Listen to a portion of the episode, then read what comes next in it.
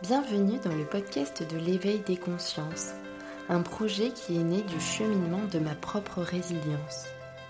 La motivation qui anime le podcast est de créer de nouveaux paradis, un monde plus juste au travers duquel les humains s'épanouissent en créant du lien. L'idée est tout simplement de partager des sujets qui font du bien à l'esprit et au corps. L'éveil des consciences podcast, c'est quoi? C'est un podcast qui tend vers une meilleure connaissance de soi des autres et de l'environnement. Pour soutenir ce travail entièrement gratuit, je vous invite vraiment à laisser un avis sur Apple Podcast ou sur Facebook, même à vous abonner et à laisser 5 petites étoiles. Vous pouvez même le partager auprès des personnes intéressées par ces échanges bienveillants. Merci, très belle écoute, à bientôt. Bonjour aux consciences qui s'éveillent et surtout aux consciences qui se questionnent. Bonjour euh, Jean-Jacques Charbonnier, c'est vraiment un honneur euh, de vous accueillir euh, dans ce live pour le podcast de l'éveil des consciences. Petit rappel concernant l'objet du podcast de l'éveil des consciences. La motivation qui anime ce podcast, c'est d'oser sortir des sentiers battus, de s'ouvrir vers de nouveaux paradigmes et de participer à notre échelle à la création d'un monde plus juste, au travers duquel les êtres humains s'épanouissent en créant du lien. L'idée est donc d'apprendre à mieux se connaître en tant qu'individu, mais aussi apprendre à mieux connaître les autres et l'environnement qui nous entoure. Donc chaque mercredi, vous retrouverez un intervenant euh, inspirant comme Jean-Jacques Charbonnier qui nous aide à cheminer euh, dans cette vie physique.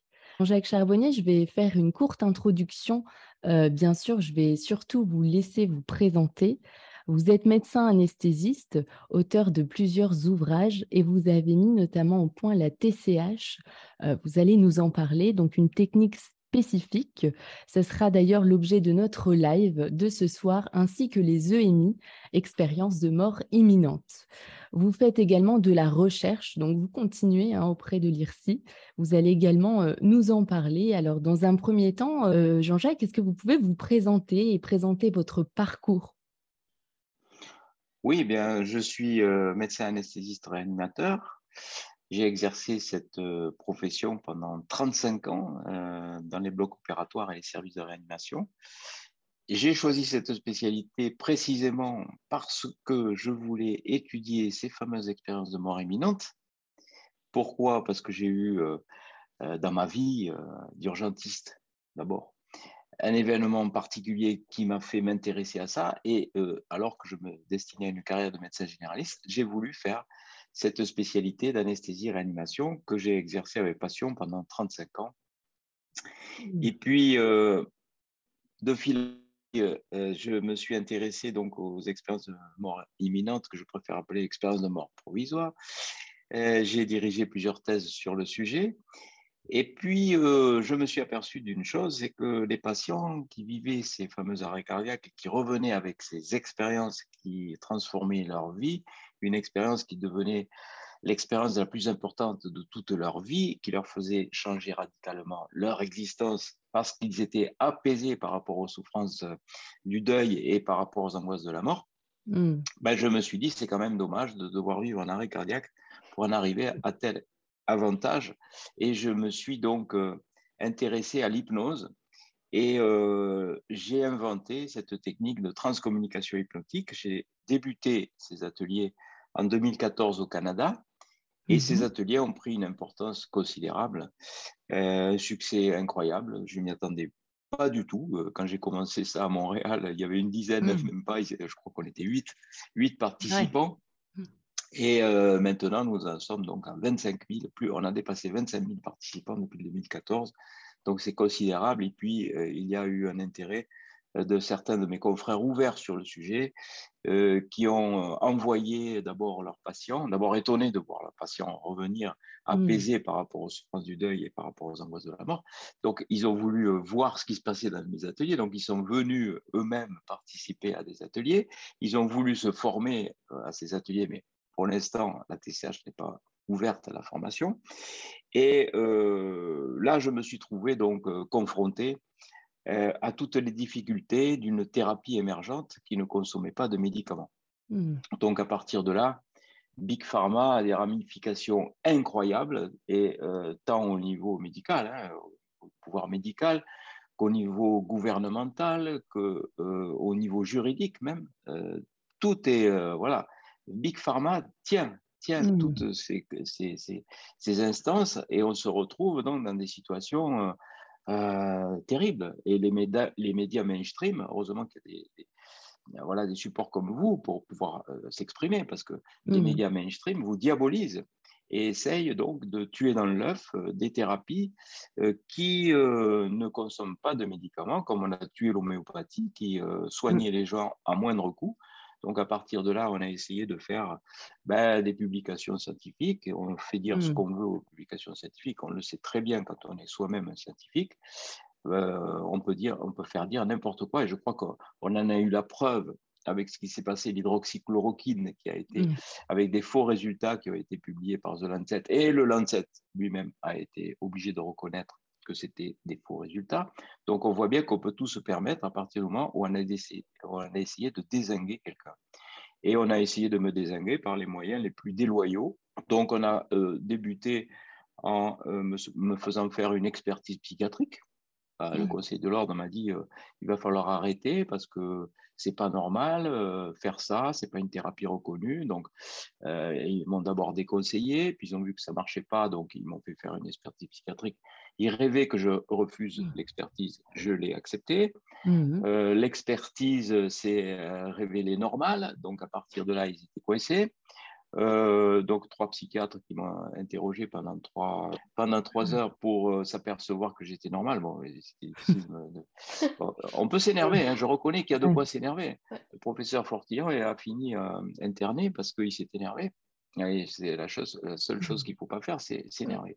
Donc moi, je suis d'un caractère très calme, très serein. je crois même que c'est moi qui les ai énervés à un moment donné, les psychiatres. Parce que quand ils m'ont posé une série de questions. Ils m'ont demandé euh, si euh, je me droguais ou si je prenais de l'alcool, je pense que si mmh. c'était le cas, je ne suis pas suffisamment con pour dire que oui, je, me drogue et je bois de l'alcool. ensuite, est-ce que ma vie sexuelle est normale? Piquer ce que je faisais. Et euh, c'est là où il y a un des psychiatres qui s'est énervé en, en disant qu'il fallait, qu'il ne demandait pas de détails. Mais moi, je ne sais pas ce que c'est qu'une vie sexuelle normale, donc j'ai volontairement donné des détails. Bref, je les ai agacés et ils ont, ils ont. Euh, Waouh et ils ont convenu que j'étais normal et que je résistais très bien aux pressions. Donc j'ai pu continuer à exercer la médecine. Voyant que ça ne marchait pas, qu'est-ce qu'ils ont fait? Eh bien, ils ont euh, fouillé ma vie. Il y a hmm. un drone qui est venu m'espionner chez moi. J'ai été mis sous écoute, sous écoute. Alors on pourrait dire, mais euh, il est parano, un drone qui vient chez lui. Euh, pas... ben, non, parce que lors de ma première garde à vue, j'en ai eu la confirmation. Lorsque le brigadier m'a dit, on connaît la valeur de votre maison, j'ai dit, mais euh, personne n'est venu chez moi. Ben, il dit, si, il y a un drone qui est venu visiter votre maison. Ah, ben, j'ai dit, d'accord, oh. ok, c'était bien hein, de l'espionnage. Oh. Euh, j'ai été mis en garde à vue d'une façon totalement anormale, parce que c'était un simple contrôle fiscal qu'il aurait fallu. Mais moi, non, je suis devenu un fraudeur euh, parce qu'il y avait des anomalies, c'est vrai, dans ma comptabilité, parce qu'à un moment donné, mais mon activité extra-médical dépasser les revenus moyens d'un anesthésiste, entre mes droits d'auteur et ça. Et puis, mmh. mon comptable n'avait pas été suffisamment précautionneux, donc il ne les avait pas classés dans, le bon, euh, dans la bonne case où c'était des déclarations euh, de revenus qui n'étaient pas médicales. Voilà. Et lui, il les avait mis dans. Donc, après ça, après cette garde à vue, dès le lendemain, dès mmh. le lendemain il y avait des articles dans, le jour, dans les journaux qui ont été reliés d'ailleurs euh, sur sur le net, il suffit de taper mon nom, je suis le pire des escrocs, des charlatans, mmh. mmh. voilà, un fraudeur. Euh, enfin, tout ça a été, euh, évidemment, euh, blanchiment d'argent, ça a été rejeté, ma maison m'a été rendue, et, même le fisc m'a remboursé de l'argent, parce que j'en avais trop donné. voilà, pour dire. Alors, comme ça, ça n'a pas marché non plus. Qu'est-ce qu'ils ont fait? Eh bien, ils ont essayé autre chose. Ils ont essayé de voir si j'étais pas un mauvais anesthésiste. Alors là, manque de peau, j'ai fait 35 ans de carrière sans jamais avoir eu un seul problème, ni au civil, ni au pénal, ce qui est exceptionnel hmm. dans la carrière de médecin anesthésiste. Et là, ils ont trouvé un patient qui, deux ans avant, prétendait avoir été conscient à un moment donné, avec la complicité d'un chirurgien qui ne peut pas me voir, évidemment, et qui l'a mis du patient en question, et qui a dit qu'à un moment donné, j'étais sorti pour aller euh, uriner. tous les anesthésistes font ça. Bah oui. Et donc, Ah bah oui. Et, donc, à, cause de ça, je me suis retrouvé un an d'interdiction D'abord au pénal. Jamais on se retrouve au pénal pour ce genre de choses. Au ah. pénal, toujours pareil, avec des, photos, ma, mon portrait sur la dépêche du midi, etc., en disant que j'étais un mauvais anesthésiste. Donc, évidemment, euh, mon, mon, avocat euh, est parti en appel, parce que c'était déjà fou que je me retrouve au pénal avec un an d'interdiction d'exercice pour ça. Et en appel, on a pris trois ans quand même. Enfin, j'ai pris mmh. trois ans d'interdiction d'exercice. Donc, qu'est-ce qu'on a fait? On est parti en cassation parce qu'il y a des vices de procédure énormes dans ce dossier. Mmh. On n'a même pu avoir accès, on n'a même pas pu avoir accès au dossier du patient. Ça, c'est jamais vu depuis 1789, depuis que la mmh. justice existe. J'ai eu trois avocats qui se sont relayés euh, près de moi et qui m'ont dit on n'a jamais vu ça dans l'histoire de la justice, qu'un avocat n'ait pas accès au dossier de l'instruction, c'est un motif de cassation énorme. Il n'y a pas eu d'expertise contradictoire. Donc, cassation rejetée. Alors, qu'est-ce qu'on fait? Eh bien, euh, mon, assurance professionnelle, pas moi, hein, mon assurance professionnelle, c'est dire qu'il pense que j'ai raison, est partie à la Cour européenne des droits de l'homme. Et on, va partir à la Cour européenne des droits de l'homme à hmm. Bruxelles pour dénoncer cette injustice. Mais tout ça pour dire que tout est verrouillé, que ce soit au niveau gouvernemental, que ce soit au niveau médical, que ce soit au niveau des médias, mmh. mainstream, hein, je parle, qu'au niveau juridique. Et ça, c'est encore pire quand même. Si la justice est infiltrée à ce point, on peut se demander la partialité, elle est où quoi mmh. euh, J'ai des, des, collègues anesthésistes qui ont été jugés en responsabilité pour des homicides involontaires, c'est-à-dire avec mort du patient sur la table, mmh. et qui n'ont jamais été interdits d'exercice pendant un seul jour. Et moi, pour ça, je me retrouve trois ans. Non, mais voilà. Voilà. Donc, voilà, je me présente de cette façon parce que je suis obligé de me présenter de cette façon. Pourquoi?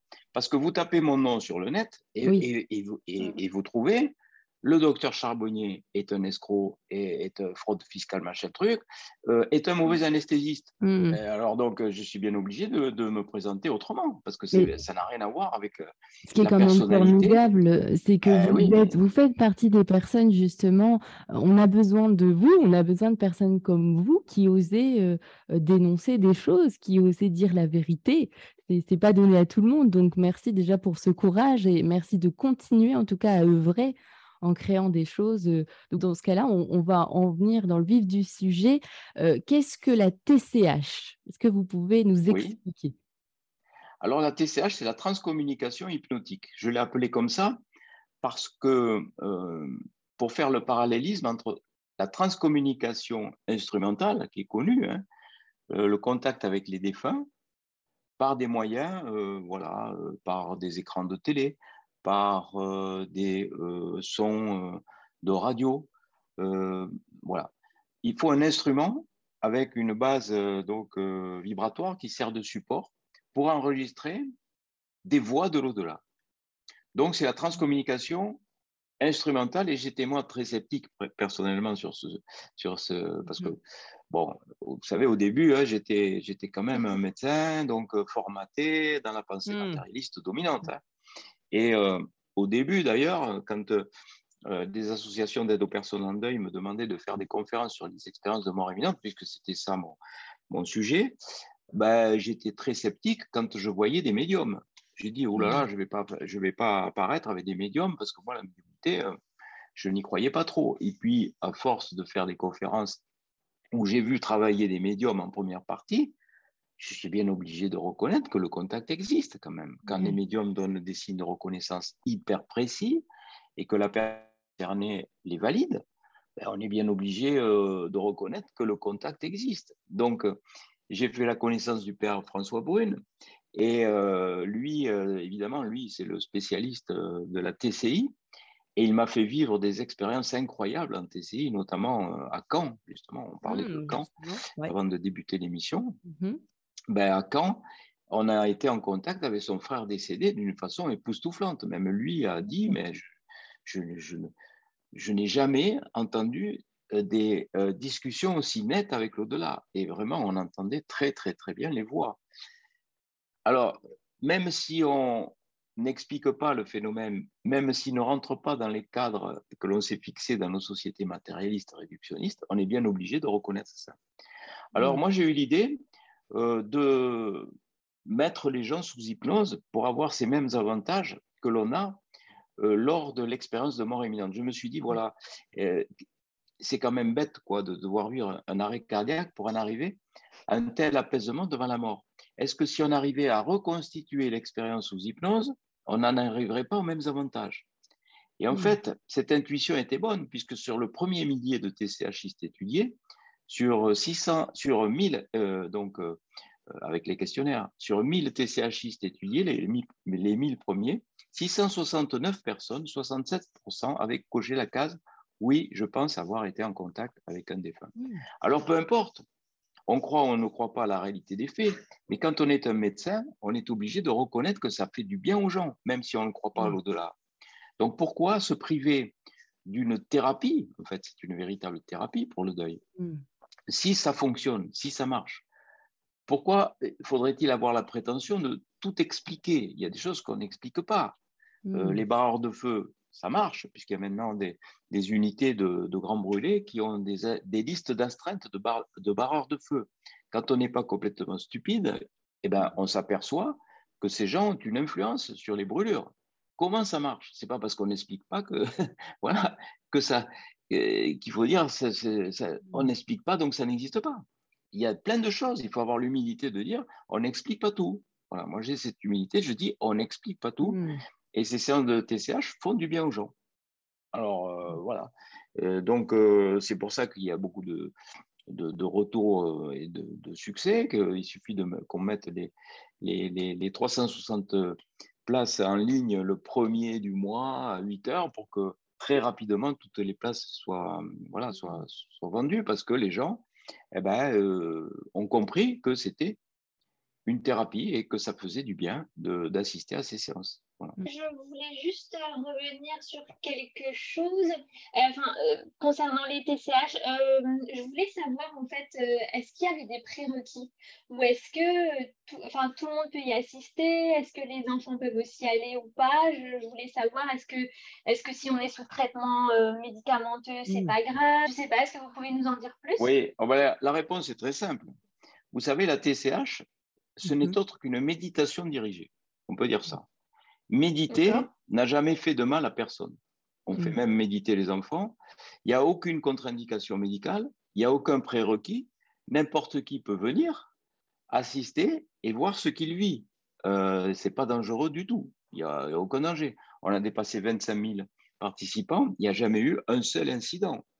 On a accueilli même euh, des enfants. Alors, pour les enfants, il y a une précaution à prendre, c'est que il faut que les deux parents soient d'accord, parce qu'évidemment, on ne veut pas avoir d'histoire après. Il faut que les deux parents soient d'accord, de préférence présents et fassent la, la, séance avec, euh, avec l'enfant, ou s'il n'y a qu'un des parents, il faut qu'il y ait un mot signé de l'autre parent. Il faut que ça soit une demande réitérée de l'enfant. Donc, moi, j'ai une, une, conversation avec les parents et l'enfant juste avant. Je m'aperçois de la volonté de l'enfant de faire ça. Mm. Et voilà, on fait une méditation dirigée. Euh, ce n'est pas interdit de méditer. Hein. Il n'y a vraiment aucune contre-indication, n'importe qui peut venir. Il y a même euh, des, personnes malades qui sont venues. Euh, on a reçu aussi des personnes qui avaient des troubles psychiatriques recommandés par le psychiatre, qui sont venus en TCH, c'est pour dire, hein. oui, oui, oui, oui, absolument. Et c'est pour dire que c'est tout à fait apaisant, quoi. C'est pas quelque chose de traumatisant, au contraire, ça ne peut qu'apaiser. C'est une hmm. séance qui apaise. Il y a une musique très douce, il y a ma voix qui suggère un voyage, euh, et, on revient. ben, je ne vois pas en quoi euh, hmm. ça serait voilà, délétère pour une personne de, d'avoir ce genre d'expérience. En général, les enfants, c'est plutôt par curiosité. Ils ont, ils ont envie de hmm. faire ça comme une expérience. Voilà. ils font des beaux voyages en général. On a, on a eu un enfant euh, et là, c'était intéressant parce que c'était un enfant, c'est son médecin qui l'a euh, qui, qui l'avait envoyé, euh, enfin, qui avait conseillé à ses parents de faire la séance. et il voulait voir sa sœur décédée qu'il a pu apercevoir. c'est comme dans un rêve, on lui explique. Voilà, quand tu fais un rêve aussi, c'est un contact. Alors, il y en a qui pensent que c'est un, contact réel, d'autres qui pensent que c'est un rêve, mais la réponse, elle est dans ton cœur. Toi, tu le sais où elle est. Mmh, mmh. Est-ce qu'il est plus traumatisant de dire que sa sœur est dans l'au-delà ou de l'amener au cimetière et de lui dire elle est sous la terre dans une boîte? Je mmh. trouve que c'est que c'est que c'est mieux, que c'est beaucoup plus poétique, que c'est euh, positif. Que vous savez moi, euh, quand j'étais enfant, je me souviens très bien. Hein, euh, on m'avait foutu la trouille hein, parce que j'avais peur de la mort et j'avais même peur du noir parce que j'avais perdu ma grand-mère et euh, on me disait qu'elle était. Alors, le 1er novembre, on allait la voir au cimetière.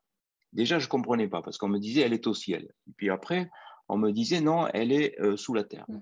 Elle est dans... Et alors, je disais mais alors, elle n'est pas au ciel. Mm. Si elle va y aller bientôt, elle va sortir bientôt. Et alors, je disais c'est quand bientôt? Ben, C'est au moment du jugement dernier. Et alors, je disais mais c'est quand le jugement dernier? Ben, Il faut attendre que tout le monde soit mort. Et alors, on sera jugé. Du coup, eh ben, euh, j'avais une angoisse terrible et le soir, je m'endormais en pleurant parce que je pensais qu'un jour, je serais moi aussi dans la boîte à, attendre là et d'être jugé. Et du coup, je ne voulais pas dormir euh, sans la lumière. Donc, très tard, on m'a enlevé la lumière hmm. très tard dans ma chambre. Donc, moi, je trouve que c'est beaucoup plus traumatisant, franchement, que d'avoir cette, voilà, cet espoir de l'au-delà, hmm. qui est quand même sacrément apaisant par, rapport à la mmh. mort. Euh, j'ai une question. Euh, comment se manifestent les défunts? En TCH Oui. Alors, ils se manifestent de plusieurs façons. Ils se manifestent par l'intermédiaire de nos cinq sens.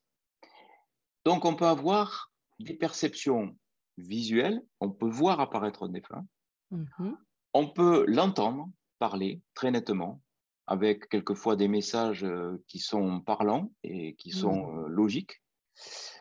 On peut euh, donc la vision, l'audition, le goût, on peut mmh. avoir en bouche le goût d'un plat, par, exemple, qui était, qui était préparé par une mamie, on peut retrouver ce goût.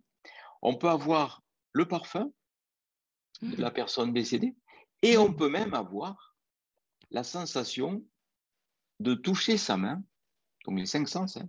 on peut avoir la sensation d'avoir une étreinte de la personne, d'avoir une caresse de la personne.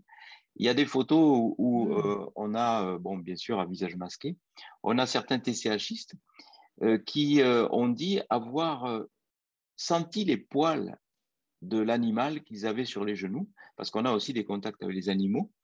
Et on voit dans la vidéo, enfin dans la, dans la photo plutôt, c'est une photo en l'occurrence, la, la, position des mains du TCHiste, il avait un mhm. épagnol et on voit qu'il caresse, on voit qu'il caresse son chien.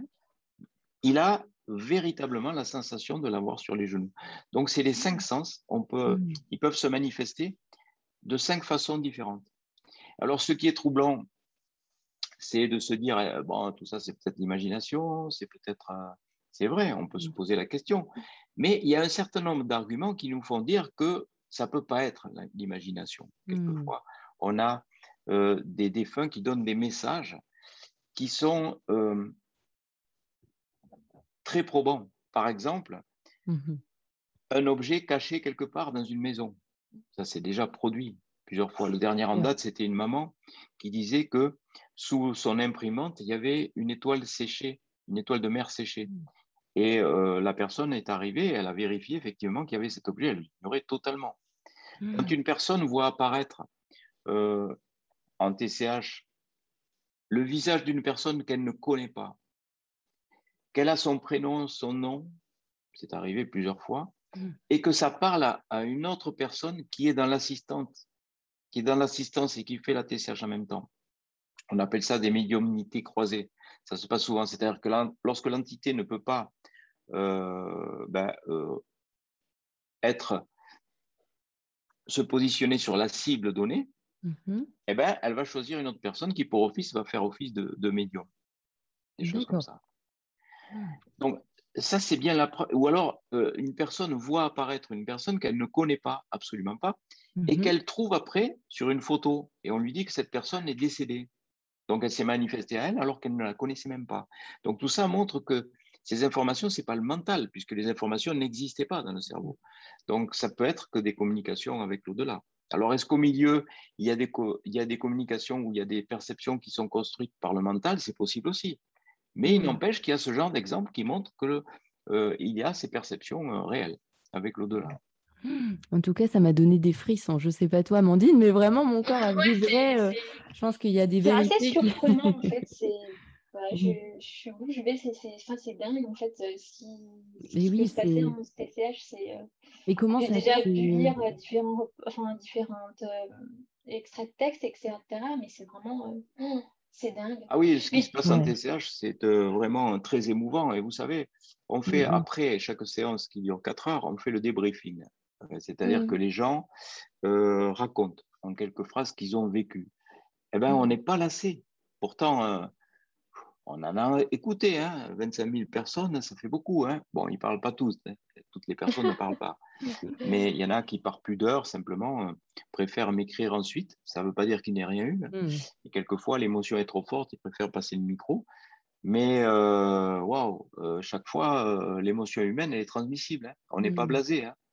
Quand on les écoute et quand, on les entend, on se dit euh, vraiment, euh, c'est quelque chose qui est, euh, même si c'est inexplicable, d'un point de vue humain, c'est une belle expérience. Mmh. Très belle. Est-ce qu'il y a souvent les mêmes messages qui reviennent si on fait le tour des personnes Oui, oui, oui c'est vrai qu'il y, a souvent les mêmes messages qui reviennent. ce sont des messages d'amour, mmh. ce sont des messages de pardon quelquefois, il y, a des, il y a des pardons des deux côtés. C'est-à-dire que la personne concernée va recevoir le pardon, et ça c'est très très émouvant, ça s'est produit plusieurs fois. Par exemple, une, jeune femme qui s'était faite abuser par son père, elle n'avait jamais pardonné ça, et le seul fait de, voir apparaître son père qui lui demande pardon, eh bien, elle était en sanglots à la fin de la séance, elle nous a dit, je, l'ai pardonné, parce qu'il m'a demandé pardon. Mmh. Donc évidemment, elle va vivre mieux avec ça. Euh, et quelquefois, il y a aussi il y a, le pardon dans l'autre sens. C'est-à-dire que, par exemple, il y a des TCHistes qui demandent pardon aux défunts parce que, pour des raisons quelquefois qui peuvent paraître futiles, mais euh, mmh. qui, dans le cœur de la personne concernée, ont de l'importance. Par exemple, des personnes qui n'ont pas pu se rendre aux obsèques d'une personne qu'ils aimaient bien, ben elles, demandent pardon et elles l'obtiennent, le, pardon, parce que la personne mmh. concernée lui accorde le pardon en disant mais c'est rien du tout, de toute façon, on n'est pas là, on n'est pas dans, on n'est pas dans les cimetières. On, assiste aux choses, on assiste aux, aux, bienveillances des gens, mais on n'a pas besoin de localisation. Nous, on a besoin de ça pour se recueillir. Bon, il ne faut pas mmh. supprimer non plus les endroits de recueillement, mais ils ne sont pas là, quoi. Ils sont clairement, ils ne sont pas là. Mais il n'empêche que quand on a une, intention, qu'on qu'on va mettre un bouquet de fleurs ou qu'on est sur la tombe, eh ben, ils, le voient, ils, ils le sentent mais ils ne sont pas sous la terre. Alors, je ne l'ai pas précisé aux personnes qui nous écoutent, mais n'hésitez pas à poser vos questions. Euh, c'est possible dans le chat hein, que sur euh, YouTube, vous pouvez euh, poser vos questions à Jean-Jacques et il sera ravi de vous répondre. J'ai également une question. Est-ce que donc, vous avez constaté une évolution quant à l'intérêt des personnes envers cette thérapie? Ah ben oui, elle est croissante. Et c'est bien ce qui a ennuyé euh, enfin, mes, détracteurs. C'est qu'au début, bon, on me foutait la paix. Quand euh, je, je m'intéressais aux, EMI, on m'invitait régulièrement. J'ai même été invité sur euh, France 2, toutes les chaînes. Je suis passé partout, les radios, machin. On m'invitait, on faisait des articles dithyrambiques dans la presse même. C'était la dépêche du midi qui m'a aussi violemment attaqué elle faisait des articles d'une page sur mes livres, sur mes bouquins. Euh, oui, j'ai vu, j'ai vu, j'ai vu euh, que ce succès, euh, quand ça prenait, quand ça commençait à prendre cette dimension-là, que le Conseil de l'ordre m'a rappelé pour me dire que voilà, il fallait que j'arrête, clairement, mmh, en employant tous les moyens pour me faire arrêter. Mais le résultat de tout ça, c'est que c'est idiot la résultante de tout ça. C'est que euh, bah, ça m'a donné une popularité que je n'aurais sûrement pas eue parce que quand il y a eu ce bashing sur moi, quand il y a eu toute, toute cette débâcle euh, journalistique disant que j'étais un mauvais anesthésiste, que j'étais un, mauvais contribuable, etc. Bon, les gens, ils ne sont pas tout à fait cons quand même. Ils ont bien vu qu'il y avait un bashing. Donc, mmh. du coup, mon livre, qui est sorti chez Lafon, euh, j'ai envoyé 10 000 personnes dans l'au-delà, qui était un, titre un petit peu subversif, c'est vrai, mais je suis un petit peu provocateur volontairement. Et eh ben, du coup, il s'est trouvé dans les meilleures ventes de livres. Et, du coup, et eh ben, du coup eh ben, les gens ont eu un grand courant de sympathie pour moi. Euh, ma page Facebook, qui comptait euh, même pas 40 000 abonnés, l'année maintenant 115 000. donc, euh, et, et, et, vous savez la pub. En plus, et en plus, ça m'a fait une pub extraordinaire. Et en plus, au lieu d'arrêter la TCH, ça a multiplié les séances. Parce que je ne fais plus que ça maintenant. je fais plus que je fais plus de médecine, donc je fais plus que ça. Ça les a multipliés par trois. Donc vraiment, euh, ils se sont donné beaucoup de mal pour rien, je vais dire, parce que ça a eu l'effet inverse. Et puis l'univers a décidé que c'était ma voix, donc voilà, c'est ma voix. Et je me régale hein, dans cette voix. Je les remercie parce que 35 ans d'anesthésie-réanimation, bon, les blocs opératoires et, les services de réanimation n'ont plus aucun secret pour moi. Je domine parfaitement ce métier et je l'ai prouvé. Mmh. Euh, donc, euh, euh, voilà, je suis dans l'univers. L'univers m'a dit voilà, maintenant, c'est ça qu'il te faut faire et voilà. Mmh. Et on va te donner, on va te booster et tu vas, tu vas avoir toutes les aides possibles. Mais c'est vrai, c'est inimaginable les aides que j'ai eues pour faire ça. Mais les portes s'ouvrent d'une façon incroyable. Hein. Comme quoi, quand on est dans le bon chemin. Et vous savez, euh, je dis euh, souvent, euh, il faut savoir écouter son cœur. Et c'est la grande leçon de tout ça. quand je propose cette, cette modélisation de la conscience, la conscience analytique cérébrale et la conscience intuitive extraneurale, pour précisément expliquer ces expériences, c'est une modélisation qui a été une thèse de doctorat en médecine que j'ai dirigée, mmh. la thèse de François Lallier, qui a, euh, qui a, étudié pendant trois ans 118 cas d'arrêt cardiaque. Il en a trouvé 18 qui avaient mmh. fait l'expérience. Et on a pu proposer dans sa thèse cette modélisation que je propose de conscience délocalisée, parce que si on conçoit que c'est le cerveau qui fabrique la conscience, toutes ces expériences sont tout simplement impossibles. Donc, à un moment donné, il ne faut pas être plus têtu que les faits, il faut essayer de proposer autre chose. Donc, j'ai proposé ça. La thèse a été euh, bien récompensée puisque mention très honorable avec un abstract en anglais pour une diffusion internationale.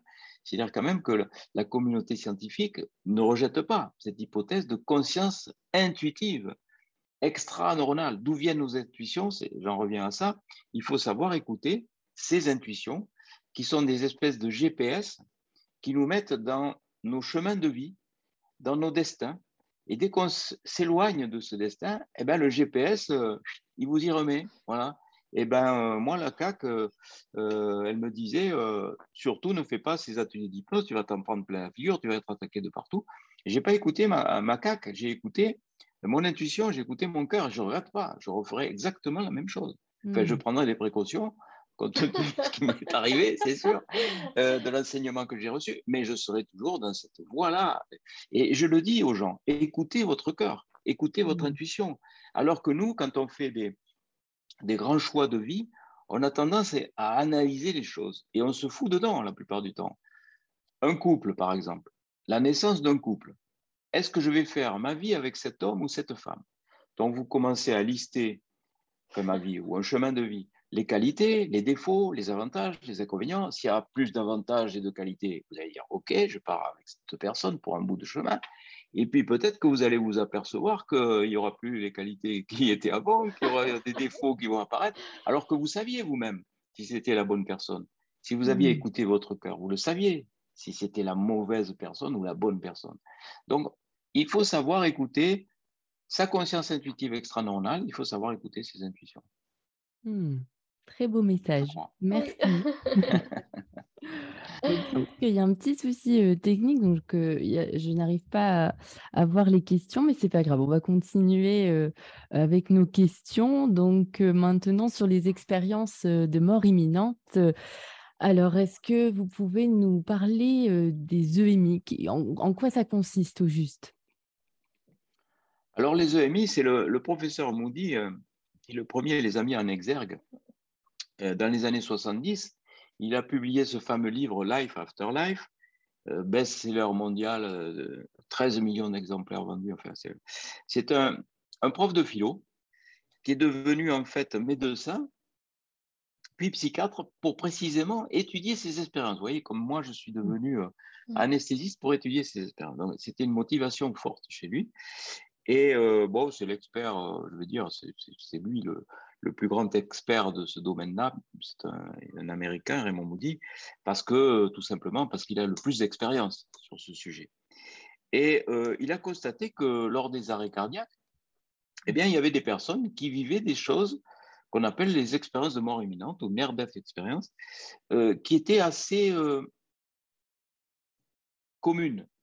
Euh, les expériences ne se ressemblent pas vraiment, mais il y a des points communs. Disons que les personnes, on sait maintenant hein, à peu près comment ça se passe. Il y, a, il, y a, tellement de livres écrits. Il y aurait 60 millions d'expérienceurs sur cette planète, après l'Institut Atwater, études statistiques, on ne les a pas tous, mais il y aurait ça. 4% euh, de la population euh, médicalisée, hein, sinon ça ferait plus, mmh. euh, eh bien, ont ces expériences. Eh bien, c'est le guide du routard de l'au-delà. vous lisez un livre.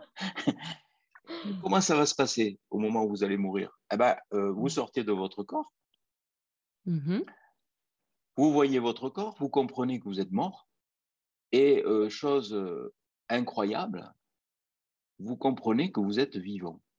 Parce qu'être mmh. vivant, c'est pas avoir un corps. Nous, on, a l'impression. Ben non. Vous êtes vivant parce que vous êtes conscient. Être vivant, c'est être conscient. Ils sont même hyper conscients. Ils comprennent tout sur tout. Ils ont l'omniscience. Jean Morzel disait qu'il était un expérienceur. Euh, quand j'étais de l'autre côté, je comprenais tout sur tout. Maintenant que je suis revenu, je ne comprends plus rien, sauf que je comprenais tout.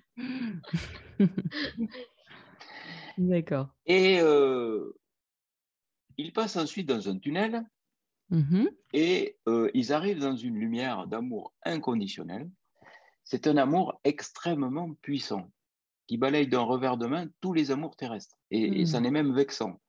Parce que nous, on se dit, euh, on est malheureux de voir partir nos êtres chers. Et eux, pas du tout. D'abord, ils sont débarrassés de toutes les douleurs possibles, euh, physiques ou psychiques, même s'il y avait les produits anesthésiques et les poussins de morphine, etc. On essaye d'apaiser les fins de vie. Mais là, là non, ils, ils, n'ont plus de douleur et ils comprennent tout. Et euh, ils ont cette phrase incroyable, mais qui est récurrente et qu'on a aussi un message à tissage qui est incompréhensible pour nous, elle est trop compliquée. Rien n'est grave et tout est juste. Vous voyez à quel point ça même ça peut être euh, choquant quand on est dans l'épreuve de, de, dire ça, parce que c'est juste l'inverse. On serait donc sur cette planète pour faire des expériences et plus on aurait l'opportunité de faire des expériences difficiles et plus nous progresserions au ah. niveau de notre âme. Voilà. C'est comme ça qu'ils voient les choses. Hmm. Ils voient défiler toute leur vie en accéléré, dans les moindres détails. Bah, ça aussi, c'est très surprenant parce que euh, quelquefois, ça dure très peu de temps. Ils ressentent euh, tout le bien et le mal qu'ils ont fait aux autres comme si c'était à eux-mêmes qu'ils l'avaient fait. Ils sentent appartenir à un grand tout. il y a un livre écrit par Nicole Dron euh, que je conseille hmm. à vos téléspectateurs. Mm-hmm. C'est un livre qui s'intitule 45 secondes d'éternité. Rien que hmm. l'intitulé montre cette dissociation du temps qu'il y a de l'autre côté. 300 pages de récit, encore elle dit, j'ai pas tout dit, pour 45 secondes d'arrêt cardiaque. Hmm. Ah, c'est beaucoup, hein 300 euh, pages, hein, euh, il faut en mettre des, choses, des informations. Eh ben ouais, ils voient défiler toute leur vie, ils ressentent le bien et le mal qu'ils ont fait aux autres, et euh, surtout, quelquefois, ils voient leur futur aussi. Et puis, il y a cet être de lumière qui arrive vers eux, et c'est cet être de lumière en, général, qui euh, modifie leur vie, parce que l'être de lumière, il ne vous dit pas combien tu as sur ton compte en banque, mmh. quelle est la superficie de ta maison, combien de personnes tu diriges dans ta vie, enfin bref, tous les, euh, tous les objectifs imbéciles de nos sociétés matérialistes.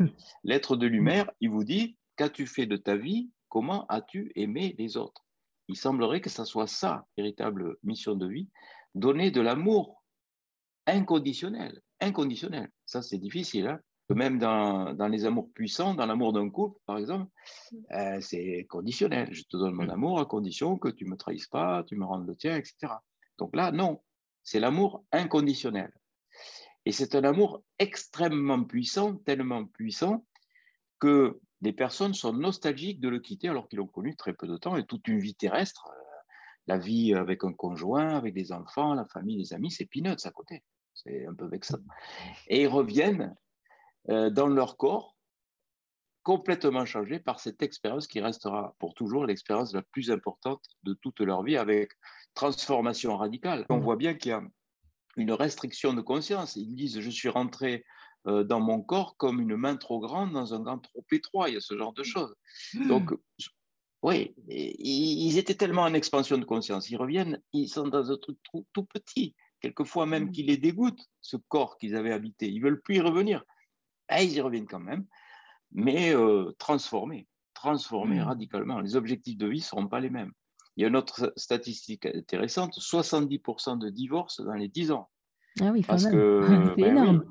Ben oui, parce que la vie a complètement changé. Les gens sont, mmh. bah, surtout si les objectifs de vie étaient orientés sur les, objectifs matérialistes, ben, mmh. là c'est plus le cas. Ils ont envie de donner de l'amour aux autres. Vous imaginez un petit peu? C'est pas pareil. Hein ça change, hein ça ah change la donne. Euh, oui, c'est pour ça que j'ai voulu écrire ce livre, La mort expliquée aux enfants, euh, en me mmh. servant de ces expériences. Parce que nos enfants, vraiment, on les éduque bah, euh, tous les parents font la même chose. Si tu veux être heureux dans la vie, il te faut bien travailler à l'école. Comme ça, tu auras une belle situation, tu auras mmh. beaucoup d'argent, tu vas dominer les autres, même si tu leur marches sur la tête. C'est pas grave. Enfin, c'est mmh. pas dit de façon aussi crue, mais en langage subliminal, ça veut dire c'est le plan de vie foireux. On les envoie droit dans le mur. On mmh. fait des générations de frustrés parce qu'on a toujours un chef au-dessus, on n'a jamais suffisamment de matière. Donc, je pense qu'il y a une autre façon de présenter la vie et la mort aux enfants, ça commence à présenter la vie, c'est présenter la mort, en mmh. leur expliquant qu'il y a des gens qui sont partis de l'autre côté. Et on leur on leur a pas dit qu'il fallait bien travailler à l'école. On leur a dit que ce qui comptait le plus, c'est de, donner l'amour inconditionnel mmh. aux autres. Euh, voilà, il y a ce livre édité, édité aux éditions Trédanet qui existe aussi en version illustrée euh, pour les enfants, par, brillamment illustré par Benoît Flamec, euh, où je pense que oui, c'est une, une, façon différente d'envisager l'éducation des enfants. Et ce, ce, livre a eu beaucoup de succès aussi, puisqu'il est traduit en plusieurs pays, et certains enseignants se servent de ce, de, de ce livre pour parler de la mort aux enfants. Parce que les, les, les parents, ils n'aiment pas parler de la mort aux enfants, mmh. parce qu'ils ne dominent pas du tout le sujet. Hein. Déjà, ils sont mmh. angoissés eux-mêmes, alors ils ne vont pas parler de ça. Hein. C'est ça. Effectivement. Euh, j'avais une question par rapport à ces EMI. Est-ce qu'il y a des conditions particulières qui déclencheraient euh, ces EMI alors, euh, il n'y a pas de, règles. il y a eu une étude faite par Pin van Lommel, qui est un, mm. spécialiste des Pays-Bas. Il a noté aucun facteur prédictif de l'expérience. Maintenant, il faut dire qu'il y a quand même des choses qui nous font dire qu'on n'est pas tout à fait égaux par rapport à mm. l'expérience. Euh, dans mon hypothèse de travail, c'est la CAC, la conscience analytique cérébrale, qui censure les expériences qui sont rentrées en dissonance cognitive par rapport à nos apprentissages. Donc, tout mhm. ce qui n'est pas conforme à nos apprentissages va être censuré. Euh, mhm. On peut, euh, comme ça, on a un prisme cérébral qui nous censure les informations qui ne sont pas conformes à nos apprentissages. Et même pire, cette CAC, elle peut transformer la réalité. C'est-à-dire que, par exemple, si vous avez une illusion d'optique, eh bien, votre CAC, elle va reformater l'image pour la rendre conforme à ce que vous pensez être mmh. logique, en tout cas, ce mmh. qu'on vous a appris comme étant le logique. Donc, on a noté qu'il y avait 12 à 18% des adultes mmh qui vivaient ces expériences, donc une minorité. Par contre, le professeur Melvin Morse, américain, a montré qu'il y avait 65% des enfants qui vivaient ces expériences en arrêt cardiaque, tout simplement parce que les enfants n'ont pas eu encore le temps de formater les informations à exclure ce qui est rentré en dissonance. L'exclusion, elle commence très tôt. Et ce qui fait que jusqu'à l'âge de 7-8 ans, les enfants eh ben, ont des perceptions médiumniques, ont des réminiscences de vie antérieure. Et puis après, ils se, commencent à se faire engueuler euh, par euh, leurs parents. Euh, ça continue euh, à l'école, au lycée, à l'université. Si vous faites médecine, alors n'en parlons pas, euh, mm. puisqu'en médecine, on nous rabâche à longueur d'année que nous sommes des robots biologiques animés par des pensées biochimiques, mm. que nous ne sommes que de la matière et des organes, que le cerveau est un organe qui sécrète la conscience, et que lorsque ben, ces organes n'existent plus, il n'y a plus rien. Donc, il n'y a pas tout à fait une, une égalité par rapport à l'expérience, puisque, je vous le dis, en fonction de euh, la puissance de notre exclusion analytique, eh bien, on va avoir euh, ou pas la mémoire de ce qui s'est passé. Mais moi, je suis convaincu qu'il y a 100% d'expérience. Je suis mmh. convaincu de ça. Euh, après, une minorité d'adultes s'en souviennent, une mmh majorité d'enfants s'en souviennent. Là, c'est la démonstration. Ça, ça, montre bien que, d'ailleurs, euh, il faut laisser parler les enfants. Ah, ça va dépendre de la famille aussi. ça va dépendre de comment ils seront reçus. Si on commence à leur dire arrête de raconter des bêtises, voilà, voilà, au bout d'un moment, ils arrêteront de raconter et même ils vont, dans leur disque dur, dire tout ça c'est des bêtises et mmh. ils vont bloquer, bloquer.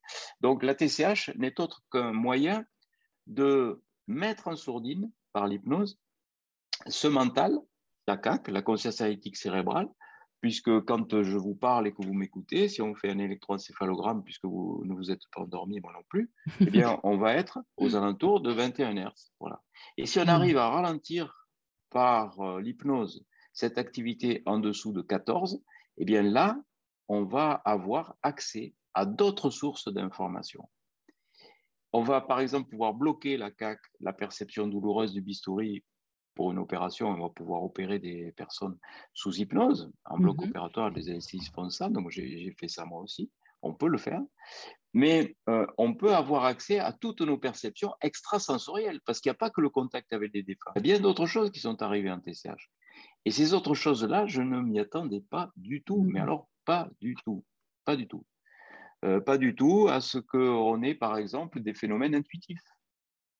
Il y a des gens qui ont eu des intuitions, leur sont arrivés et qui ont changé leur vie en TCH, avec une information qui était peut-être, qui pouvait paraître futile. Par exemple, je crois que le mieux, c'est de vous donner un exemple. Il y avait une dame qui est venue en, atelier TCH, euh, elle était venue chercher, on peut la comprendre, le contact de son mari défunt et de son fils décédé dans le même accident de voiture. C'était assez récent en plus. Donc, on dit qu'il ne faut rien attendre en TCH. On peut comprendre euh, son attente. Et à la fin de la séance, elle a dit ben, Je suis déçu parce que je ne les ai pas vus. Et non seulement je ne les ai pas vus, mais j'ai rien vu. C'était du, noir. Et euh, j'ai trouvé le temps long. Et elle dit J'ai eu un peu de chaleur dans les mains, c'est tout. Et moi, je lui avais dit au débriefing Vous savez, ne négligez pas euh, vos sensations. Si vous n'avez eu que ça, ça veut dire que c'est important. Peut-être que ça veut dire que vous avez de l'énergie dans les mains et que vous allez pouvoir vous en servir. Eh bien, cette dame, on l'a revue plusieurs années après pour une autre TCH. Elle avait changé sa vie en raison de cette seule information reçue en TCH. Effectivement, elle s'est aperçue qu'elle avait ce don, enfin, cette possibilité de guérir avec ses mains. Elle ne le savait pas du tout. Et puis, elle a commencé à faire ça sur euh, des proches. Et puis, elle s'est aperçue que c'était probant. Et du coup, elle a eu du succès. Et du coup, elle a changé de vie. Elle était infirmière libérale. Elle est devenue mmh. magnétiseuse, guérisseuse à cause de cette seule information. Donc, c'est l'univers qui décide ce qu'on a. Il y a mmh. aussi des gens qui ont eu des effets thérapeutiques. Ça, je ne m'y attendais pas du tout. En euh, ayant des régressions. C'est-à-dire, ils se sont vus évoluer dans des vies antérieures et ces personnes avaient une angoisse, une phobie, un mal-être par rapport à telle ou telle situation. Mhm. Et euh, en en ayant l'explication dans un traumatisme vécu dans une vie antérieure, en l'occurrence c'était les circonstances de décès, il y a eu une disparition immédiate de cette angoisse, de cette phobie et de ce mal-être par rapport à cette situation. Il y a eu aussi des personnes qui ont vu leur futur. Alors ça, c'est encore plus interpellant. Comment est-on capable de voir son futur? Euh, euh, des choses incroyables. Alors on pourrait se dire, oui, bon, c'est peut-être euh, la TCH qui a influencé le futur, c'est vrai. Si par exemple vous voyez euh, vivre dans une région différente ou exerçant un métier différent, peut-être que ça va vous donner l'idée de changer de job ou de déménager, c'est vrai.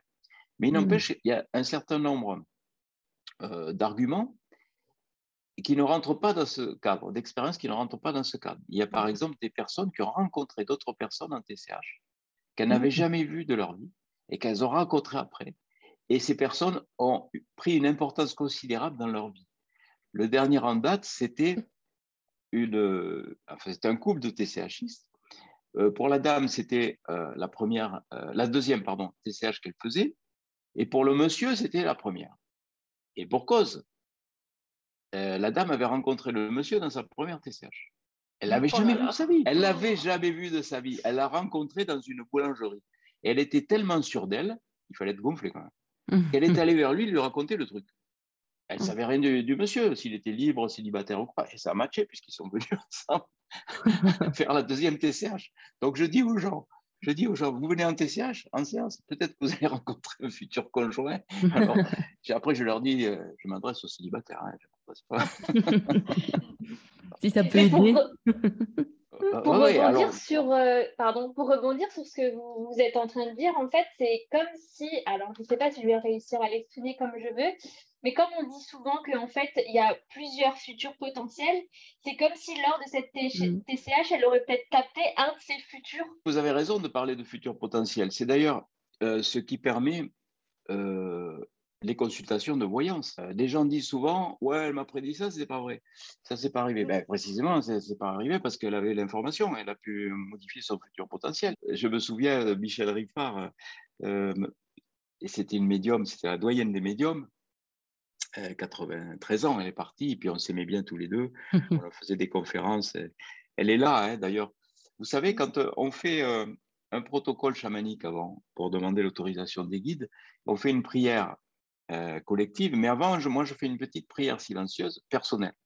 Donc, je m'adresse au Padre Pio, je m'adresse à Marie, ça c'est ma sensibilité, je n'ai pas à la faire partager aux mmh. autres, mais je m'adresse aussi à, mes amis de l'au-delà, je m'adresse à, euh, Michel Riffard, euh, au Père Brune, puisqu'il m'avait dit qu'il viendrait en TCH avant de mourir, il l'a fait d'ailleurs, puisqu'il y a une personne qui ne connaissait même pas euh, qui était le Père Brune, et une fois qu'elle a vu sa photo, elle l'a reconnu, elle a dit que c'était pour moi, et, elle a prononcé la dernière phrase qu'il m'a dite au téléphone, elle ne pouvait pas le savoir. Donc, il y a ces personnes-là qui sont là. Et, mmh. euh, Michel Riffard m'avait proposé euh, de, garder avec moi cette prière du Padre Pio. Et à l'époque où vraiment j'envisageais pas du tout de faire ce genre de, pratique, la TCH, elle m'avait dit Tu vas en avoir besoin bientôt parce que tu vas contacter l'au-delà. J'avais dit Oh, la pauvre, elle est fatiguée. Je pense que je vais devenir médium. Je ne pensais pas du tout à ça. Et elle avait raison, puisque j'ai mmh. toujours cette, euh, cette, prière avec moi et euh, je l'ai toujours en TCH. J'avais adressé une, personne à Michel Ricard parce qu'elle voulait avoir une médium euh, solide du côté de Lyon. Ben, je lui avais adressé, elle m'avait écrit une lettre en me disant, vous savez, j'étais très content parce qu'effectivement, elle m'a donné toutes les nouvelles de mon mari et ça correspondait bien à lui, donc c'était bien content à lui. Par contre, au niveau voyance, c'est pas ça du tout parce qu'elle m'avait euh, recommandé d'être prudent cet été en voiture, parce qu'elle voyait peut-être un accident de, voiture. Bon. Et il se trouve que j'ai réduit tous mes transports en voiture, que voilà, elle avait pris des précautions, elle n'avait pas eu d'accident. Eh précisément, mm. parce qu'elle avait fait ça. Elle a pris ses précautions, bah oui. Ça, les futurs potentiels. Mais ça me fait penser aussi bah, à Philippe Guimont qui en parle d'ailleurs aussi. Oui, oui. De tous les d'ailleurs, le GPS, c'est de lui. Oui, et je voudrais aussi revenir euh, justement sur les expériences de mort imminente. Euh, on en a parlé donc aussi tout à l'heure. Alors, est-ce qu'il y a des expériences de mort imminente qui peuvent être désagréables, mmh. négatives et difficiles justement à, surmonter? Oui, ça arrive aussi. Il y a, alors, il y a, là aussi, il n'y a pas de facteur prédictif. Mmh. il y avait eu une étude qui avait été faite dans un premier temps disant qu'il y en avait plus chez les suicidés et les toxicomanes, et c'est pas vrai, puisqu'après, il y a une ah étude plus large qui a montré, étude prospective, qui a montré qu'il n'y avait pas de différence du tout, euh, où il y a effectivement des personnes qui disent avoir été euh, poursuivies par des euh, figures géométriques, qui ont mmh. été poursuivies, qui ont traversé des lacs de feu, etc. Dans l'expérience d'Eben Alexander, Eben Alexander, peut-être vous ne connaissez pas, c'est un, mmh. neurochirurgien de Harvard qui enseigne la chirurgie du cerveau à ses étudiants. Bon, lui, c'est un euh, matérialiste pur et dur. Euh, il travaille sur le cerveau, donc. Euh, Sauf que un jour, il vit lui-même l'expérience. Il est victime d'une méningoencéphalite à Escherichia coli qui est mortelle dans 98% des cas. Bon. Il en ressort guéri quand même, mmh. sans séquelles. Il fait partie des 2%, mais en plus, il n'a pas de séquelles. Mmh. Et euh, au début de son expérience, il est dans une expérience négative. Il est dans le monde du ver de terre et ensuite, ah. il est euh, transporté au paradis, dit-il, accompagné par une très jolie femme mmh. qu'il n'a jamais vue de sa vie. Très jolie. Donc, ça en fait une expérience hyper positive, n'est-ce pas? Oui, ça va. C'est pas trop désagréable pour l'instant. Et puis après son expérience, qu'est-ce qu'il entreprend? Il entreprend de retrouver ses parents biologiques parce qu'il avait été adopté par un couple de médecins. Bon. Et ses parents biologiques, il finit, à force de persévérance et d'investigation, à les retrouver. Et ses parents biologiques lui montrent une photo. la photo de sa sœur biologique décédée au moment de son expérience. Il la hmm. reconnaît tout de suite. Oh C'était la jolie femme qu'il avait accompagnée dans le delà Donc pour lui, c'est la validation absolue que ce qu'il a vécu n'était ni un rêve ni une hallucination. Et pour Raymond Moody, hmm. qui je vous l'ai dit, est le, on l'appelle le pape des euh, qui avait voulu rester un sceptique euh, jusqu'à l'expérience de mort euh, imminente de, d'Eben Alexander, il terminait toujours ses colloques ou ses conférences, j'en ai fait plusieurs avec lui, par la phrase suivante Il n'est pas certain que l'après-vie existe. Il voulait rester dans ce cadre de sceptique parce qu'il avait une formation de, prof de philo et les sceptiques, voilà, c'est ceux qui ne tirent pas de conclusion. Il ne voulait pas en tirer de conclusion. Eh ben, depuis l'expérience d'Eben Alexander, il a changé d'avis. Il dit maintenant, on a l'évidence de l'après-vie, puisqu'on a euh, les IRM du cerveau en temps réel et qu'on connaît l'imagerie cérébrale, on se dit mais comment quelqu'un a, pu sortir vivant de cet état? C'est impossible. Tous les, toutes les étapes euh, de son expérience de coma, et Ben Alexander a pu les expertiser en tant qu'expert neurologue, et il connaît très bien le mmh. cerveau, mieux que quiconque, donc il a pu expertiser tout ça, et on a enfin la preuve, à tel point qu'ils ont voulu euh, écrire un livre à deux mains, qui m'ont demandé de préfacer, je l'ai fait avec grand plaisir, qui s'appelle L'évidence de l'après-vie. Rien que le mmh. titre le montre quand même, l'évidence ah de l'après-vie. Voilà. Mmh. Donc, euh, vous voyez, euh, oui, l'expérience peut être négative et devenir positive après. Elle peut aussi rester négative avec quelquefois une transformation de vie qui est la même façon, qui, qui va changer les gens, euh, comme euh, si elle était positive, c'est-à-dire que les gens ont vu euh, cette expérience comme une sorte d'avertissement de l'au-delà, leur mmh. intimant de changer leur vie pour ne pas qu'ils reconnaissent l'enfer en quelque sorte. Donc mmh. ils en font quelque chose de positif. Donc négatif devient positif, mais si ça reste tout le temps négatif, ça peut en faire aussi quelque chose de positif. Donc c'est c'est pas tellement positif, c'est pas tellement négatif tout ça, je trouve. Mmh. Après, il y a des gens qui doivent être pris en charge, hein, parce qu'il y a des gens, d'abord, même ceux qui font cette expérience, eh ben, si en face, ils ont un médecin qui leur dit euh, tout ça, c'est une hallucination, vous avez rêvé, ben, évidemment, hein, euh, c'est l'expérience de leur vie. Donc, euh, ils s'enfoncent encore plus dans la marginalisation. Ils se disent voilà, je suis plus de ce monde. Et ce monde rejette, me rejette avec mon expérience parce qu'ils sont devenus leur expérience, bien souvent. Ils sont mmh. devenus leur expérience tellement elle est forte. Donc, il faut surtout pas leur dire que tout ça, c'est un rêve. Ils savent très bien que c'est pas un rêve, qu'ils n'ont pas rêvé. Et quand ils mmh. en ont la preuve, comme l'a eu Eben Alexander, là, euh, c'est une certitude. Mais c'est de toute façon une certitude. Jean Morzel disait, mais même si un jour on prouve que cette expérience est une hallucination, je ne le croirais pas. Parce que moi, je sais ça n'était pas une. Là, euh, j'ai écouté, euh, il y a quelques heures de ça, j'ai écouté euh, la retransmission euh, du professeur Perron, tout ce qu'il dit, je l'ai dit moi aussi. Un million de vues, eh ben, elles ont été censurées. Hmm. Tout, est occulté. Ben, c'est quand même le Parlement européen, c'est pas rien. Ah bah si on occulte de ce qui se dit dans ce genre d'instance, c'est que vraiment c'est grave. Quoi. On est vraiment dans, un pays, on ne se rend pas compte hein, à quel hmm. point euh, tout est contrôlé. Hein. On a la liberté, mais quelle liberté? Liberté, égalité, fraternité. Quelle liberté on a?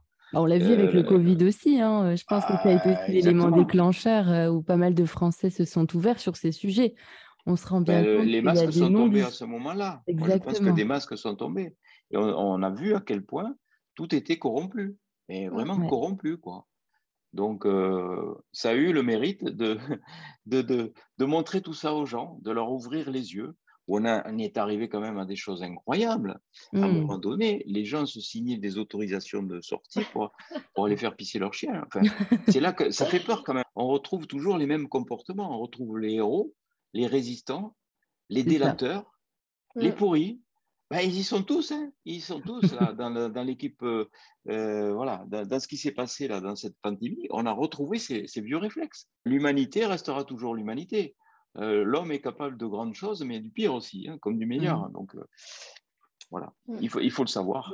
quel serait votre message, votre dernier message en tout cas, pour les personnes qui, qui, qui se lancent justement, qui essayent d'éveiller les consciences, qui essayent d'apporter leurs connaissances et qui ne suivent pas forcément ces gros groupes.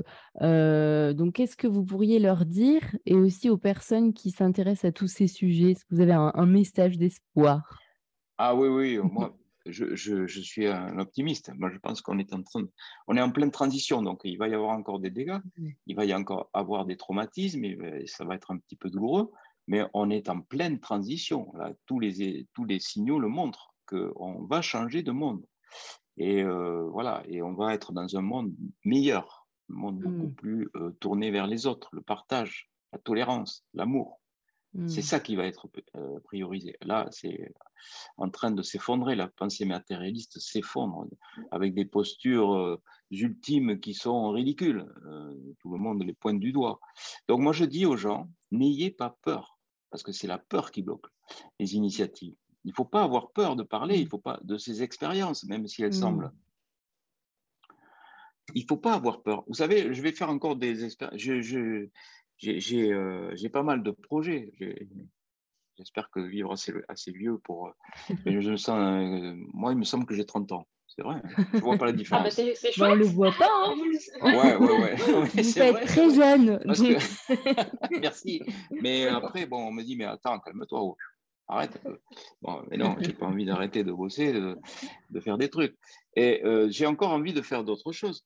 Euh, peut-être ça me vaudra une autre expertise psychiatrique, j'en sais rien, mais euh, on, a euh, eu plusieurs fois, on a eu des phénomènes de remote viewing, de visualisation à distance. C'est-à-dire que les gens étaient capables de voir ce qui se passait à distance de leur corps physique. Peut-être avez-vous vu l'émission de Michel Simès, où on présentait euh, Nicolas Fraisse, qui... mais on a parlé des EMI de façon très, très focalisée sur la pensée matérialiste avec Stéphane Loret, qui lui est un matérialiste pur et dur. Hein. Moi, j'ai débattu avec lui sur un, plateau de télévision euh, en Belgique. En, France, ça n'a pas été possible, mais en Belgique, oui, ça a été possible. Ils sont un petit peu plus ouverts. On a pu opposer au moins nos, idées. On est scientifiques euh, tous les deux.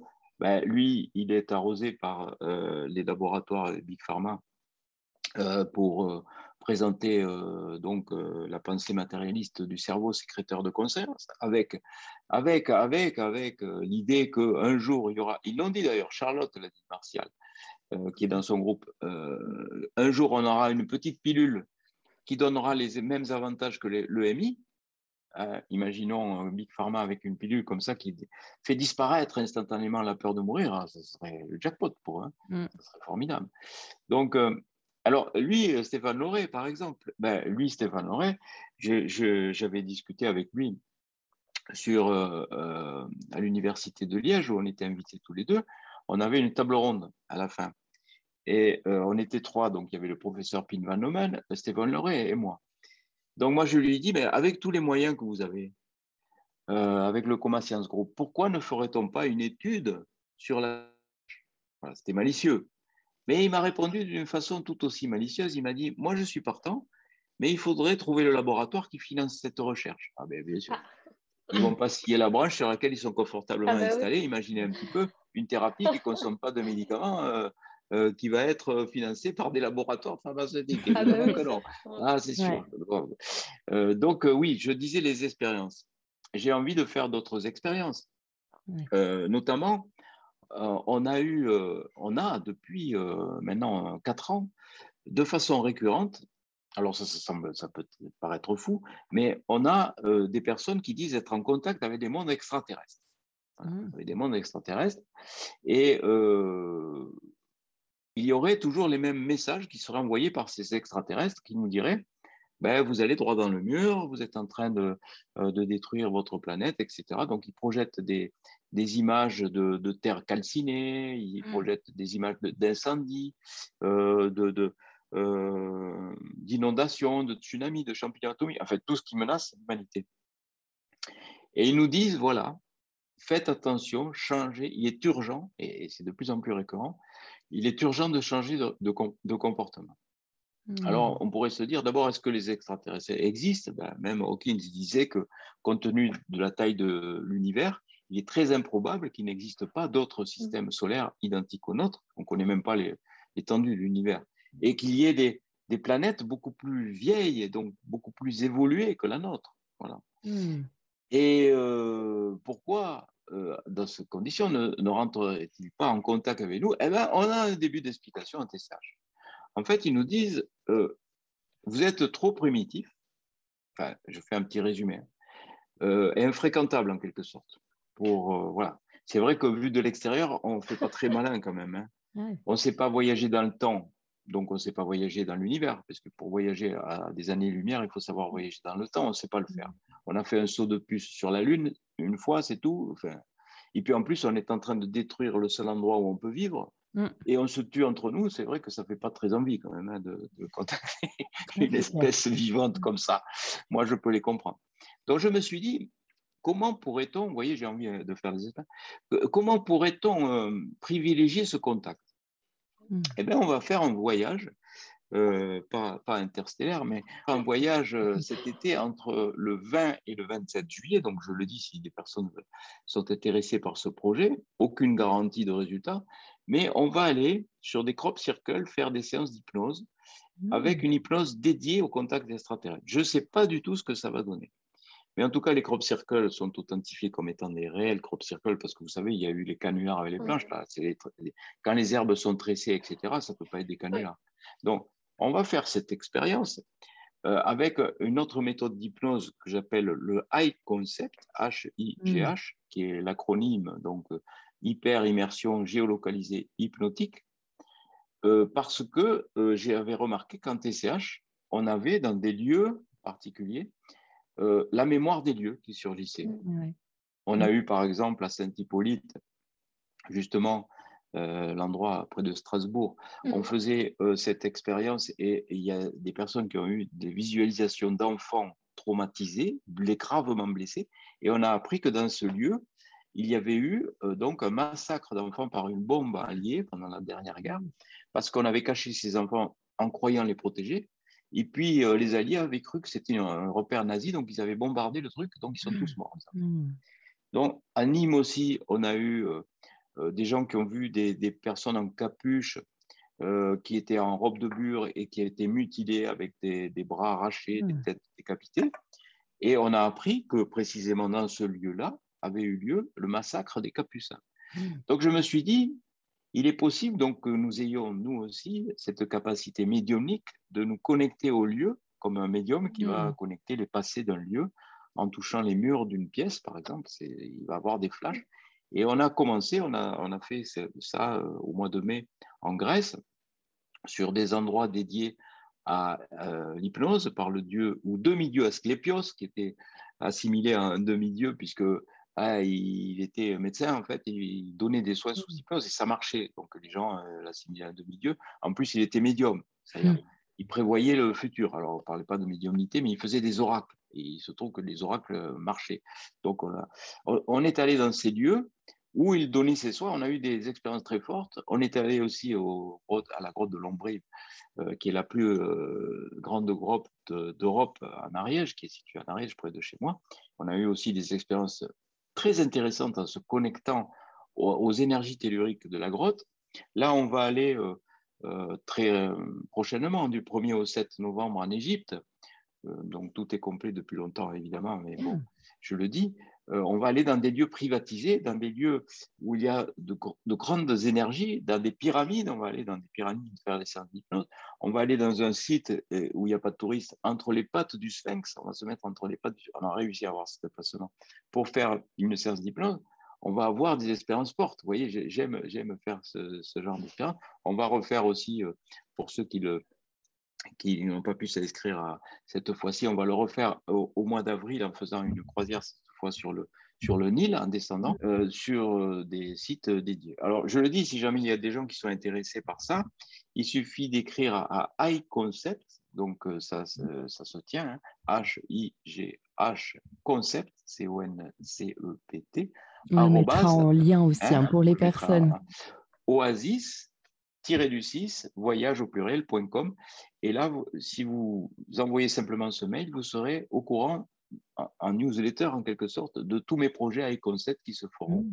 euh, prochainement. Donc ça peut intéresser aussi euh, les gens de, savoir ça. Donc euh, la TCH, autre chose, et le high concept, c'est encore autre chose. Mais vous voyez mmh. qu'il y a tout un, vraiment tout un tas de, pistes d'investigation. C'est vraiment la, la conscience, c'est vraiment une mine d'investigation. Et je pense que, vous savez, on dit souvent, il y a 10 à 20% des personnes qui ne sont pas hypnotisables. Moi, je pense que c'est faux. 100% des personnes sont hypnotisables. 10 à 20% qui restent, si elles sont motivées, si elles tombent sur un thérapeute aussi qui est motivé, parce que souvent les thérapeutes, au bout de six séances, ils disent ouais, Monsieur, Madame, vous n'êtes pas hypnotisable et au revoir quoi. Et c'est dommage parce que la personne reste avec cette certitude pour le restant de sa vie et elle va se priver d'un truc. Donc, euh, les personnes qui sont vraiment motivées, qui tombent sur un thérapeute motivé, eh ben oui, euh, vous êtes tous hypnotisables. On est tous médiums.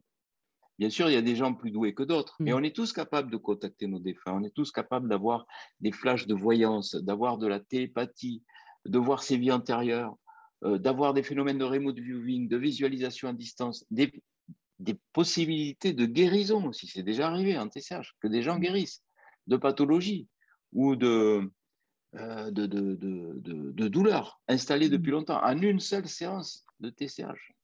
Mm. Je ne sais pas comment c'est possible. En tant que médecin, je n'ai pas d'explication. Et moi, je suis là pour recueillir les informations des gens.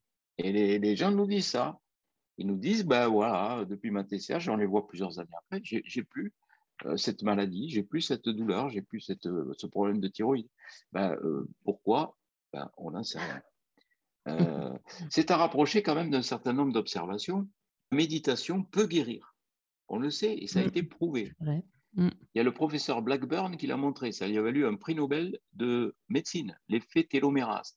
Elle a montré que méditer, la TCH, je vous l'ai dit, ce n'est autre qu'une méditation dirigée, ben, mm. méditer augmentait la taille des télomères. Les télomères, ce sont des brins d'ADN non codants qui protègent le capital chromosomique comme un bouclier.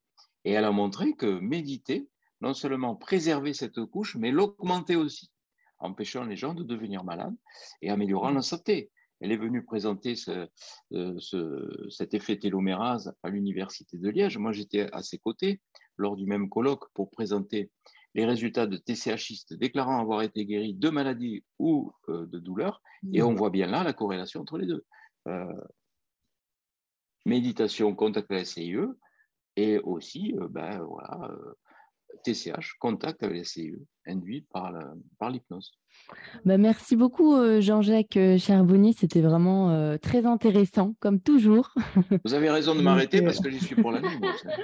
merci beaucoup et, dans tous les cas, on mettra vos liens hein, juste pour les personnes qui justement sont intéressées aussi par les TCH et qui souhaiteraient en faire l'expérience. D'ailleurs, en, tapant sur Google, on peut on peut trouver vos futures thérapies TCH ou comment est-ce qu'on peut les Oui, alors en général, c'est ma page Facebook. Hein, je suis actif mmh. que là, sur ma page Facebook.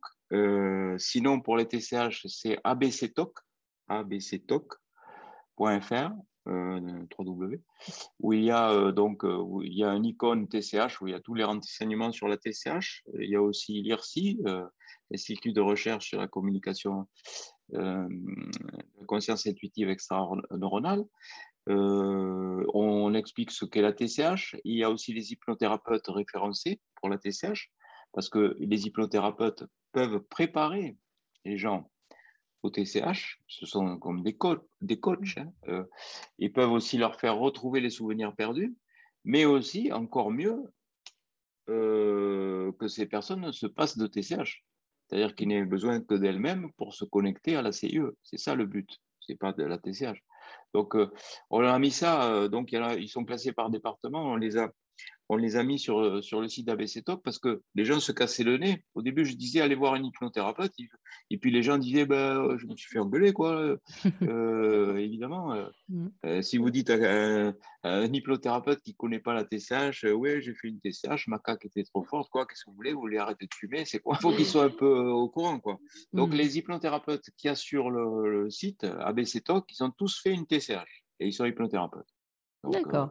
au moins, ils seront et puis ils sont d'accord pour faire ce travail aussi. Bon, on en fera une avec plaisir. Vous serez mes invités en tout cas, merci beaucoup. Et puis, on vous souhaite de passer une, excellente euh, journée, étant donné que ce sera rediffusé. Euh, merci encore. Et puis, on mettra toutes les informations, bien sûr, euh, dans la présentation. Comme je le répète, n'hésitez pas à commenter, à partager, surtout à des personnes à qui ça peut faire du bien, à partager à vos amis, à vos familles. Ils seront aussi bah, ravis de, de lire vos commentaires en avis et puis, bien sûr, d'y répondre. À bientôt. Au revoir. Au revoir. Au revoir.